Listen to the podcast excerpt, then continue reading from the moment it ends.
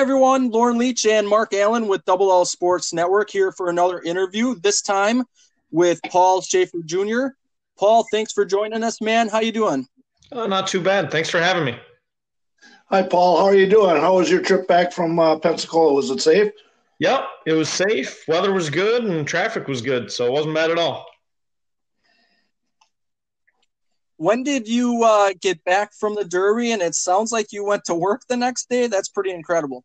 Yeah, so my old man he he does the Copart auctions at nine in the morning on Mondays out by us, and uh, like I say, he had to get back for that, and I had to get back, and I buy catalytic converters, so that I had to get back for that. Had to meet a couple different people, so like I say, we drove all night on Sunday night just to get back and get back to it.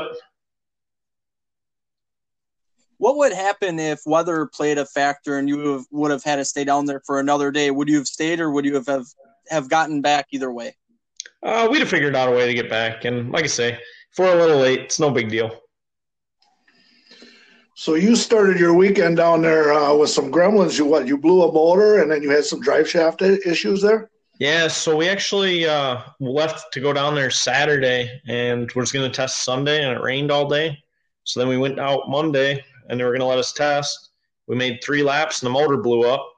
So we spent all day taking that out and getting a new one at least set in there, and had to go down the street and unload the car and work at a parking lot pretty much. So we got it all fixed and ready to go. And then Thursday, they gave us three practice sessions, and right at the start of the second one, the drive shaft broke.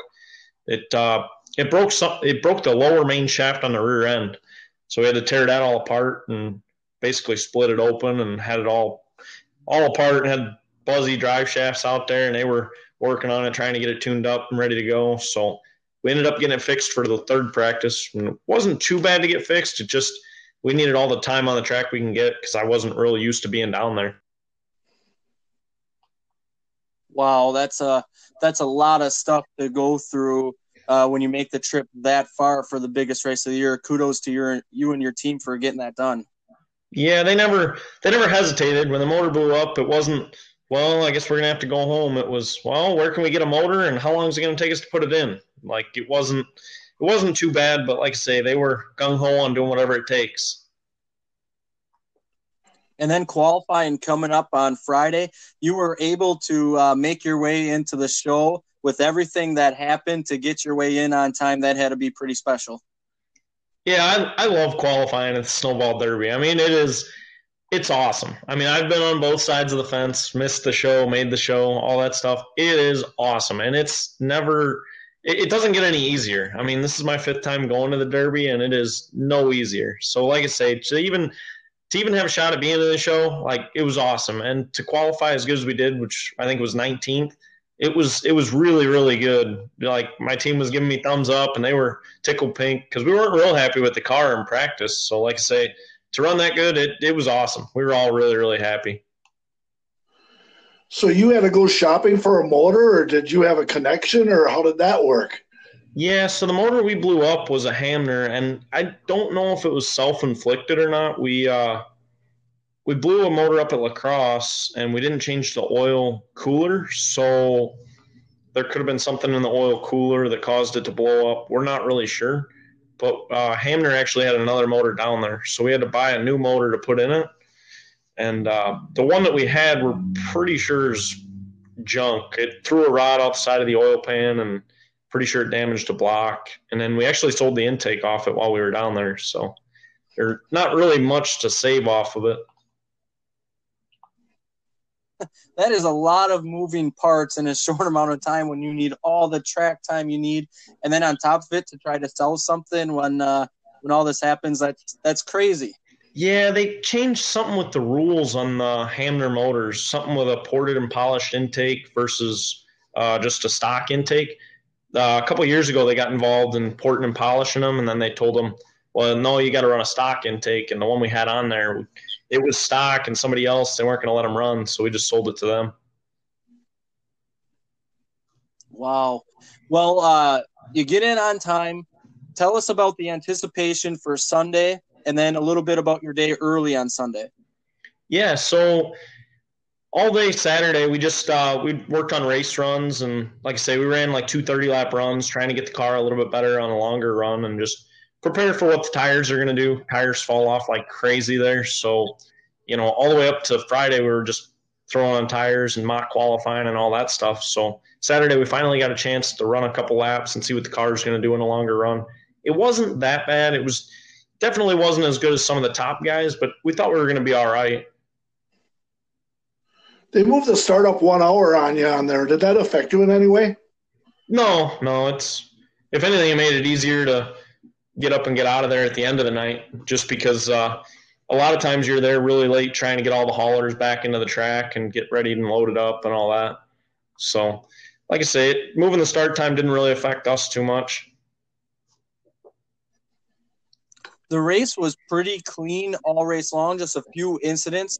That's unusual, especially for a big race like that, and and this being the snowball derby. What was it like racing uh, down there for you? Well, down there, there's just it's a it's the top notch guys in the whole country. So, like I say, I mean, everybody down there is a pretty good driver, and all the guys I was racing around was pretty good. So, like I say, from start to finish, it was a clean race. But for us at the beginning of the race, that Derek Thorn just put down a blistering pace. It was so hard for a lot of guys to even stay on the lead lap, and we got lapped right at the end of the first like competition yellow, and we were one spot out of the lucky dog. And being one spot out like that, one lap down is not bad because you can get it back, but it just never came to the point where he wasn't catching the back of the field right away. So we never really got a chance to get the lap back. What's your mindset when something like that happens? Because you know you can't afford to go two laps down, and knowing that you're going to be near, you know, middle to back half of the field, knowing that that could happen quite quickly again if they run that same pace. Well, you just got to keep running your race and know who you're racing against. I mean, a lot of the guys on the same lap or one lap down, like like I was, you just got to race them and try to give the leaders room when they get back to you. Like I say, Derek Thorn and Ty Majeski and the rest of them guys, they were they were putting down such a good pace that it was so hard to it's just so hard to keep up. I mean, they'd catch the back of the field really quick, and then by that point, you just wanted to let them go and not get in their way. So you kind of like uh, you're, you're racing your own race, but then when the leaders come by, you kind of give them the give the uh, the authority, and then after they get through, then you can go back to racing who you're racing against. Yeah, pretty much, pretty much. There was, a, like I say, there was a lot of respect down there. Surprisingly, I mean, most of the time you go down south, it's a little rougher than racing by us. But like I say, down there, there was a ton of respect, a ton of good, clean racing, and like I say, we didn't tear up anything in the race. It actually went went pretty good. We just got lapped early, and it was really it was just hard to get that lap back, and we were never really able to. I think we ended up like three laps down, but like I say, it was uh, just tough to get that lap back, and you know, it was just tough. Do you think moving up the start an hour played a factor in the clean racing this year? Because I think it was Ty Majeski who mentioned to us that when the lights come out, the racing really amps up down there. Um, maybe a little bit. I, I don't I don't think so. I mean, like I say, it was uh it, it was clean. It was it was good. I mean, I, I don't know if it if it went any later. I don't think it would have got too crazy. I mean, it it may have, but you know, it's tough to say.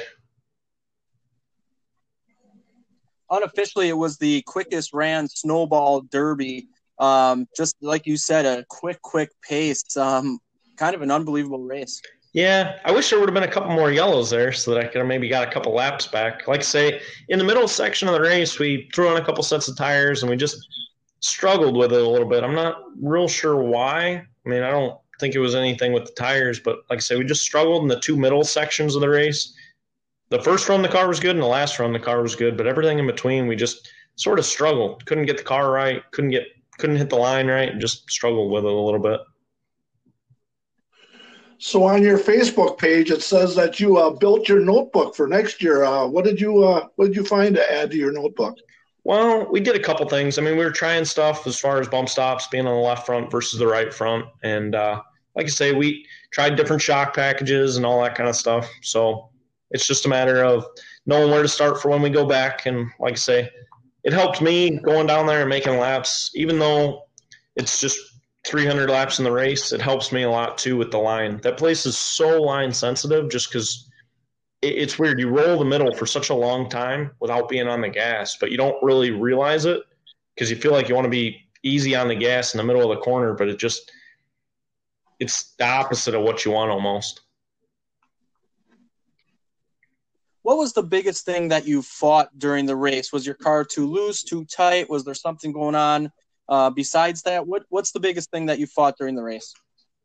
Yeah, tires are the biggest thing. It was it was starting to get free in and free through the middle, so it would just start to slide out on entry. And once it starts to slide out like that, it it just keeps getting worse. Just gets worse and worse and worse, and then finally you're just hanging on. And like I say, I mean, I was hanging on, but it was one of them deals where I'm hanging on racing with Augie Grill and Dan Fredrickson, and I don't know where we were racing for, whether it was 20th or 15th, but I knew I was racing with the best in the country, even still being where I was at. So it was uh, it's one of them deals where it's still kind of cool, you know. Yeah, that's got to be pretty exciting when you see Augie Grill there, a two-time winner of the Snowball Derby and a and a legend down there, and a guy that you might be more uh, familiar with, Dan Fredrickson. Just an incredible field this year, maybe the deepest of all time.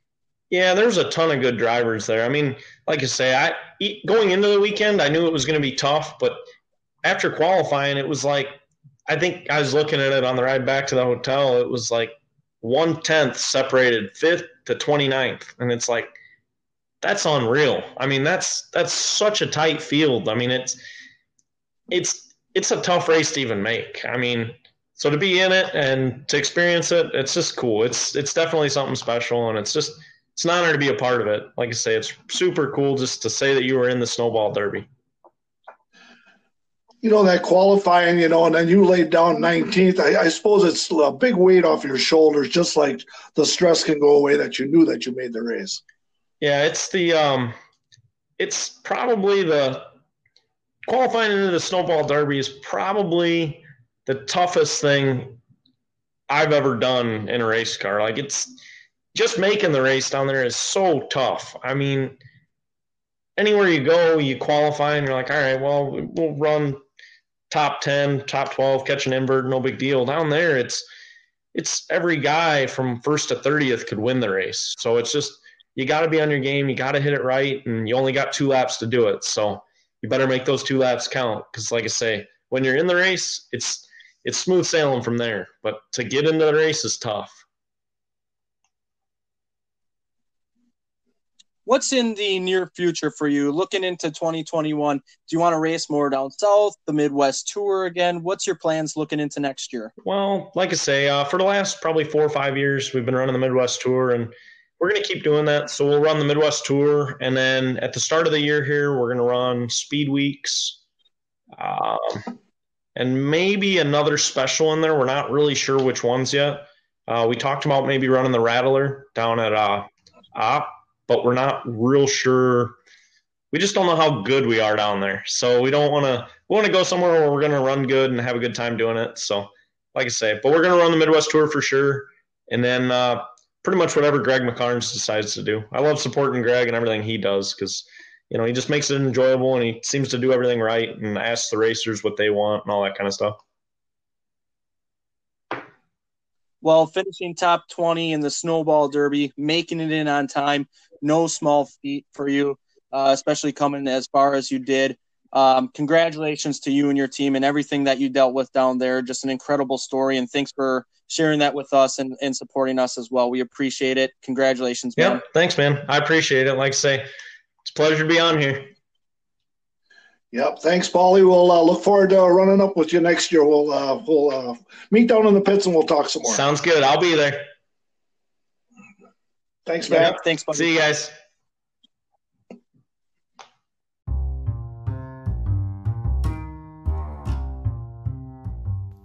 This has been another production of Double L Sports Network. Hope you all enjoyed it, and thank you for listening.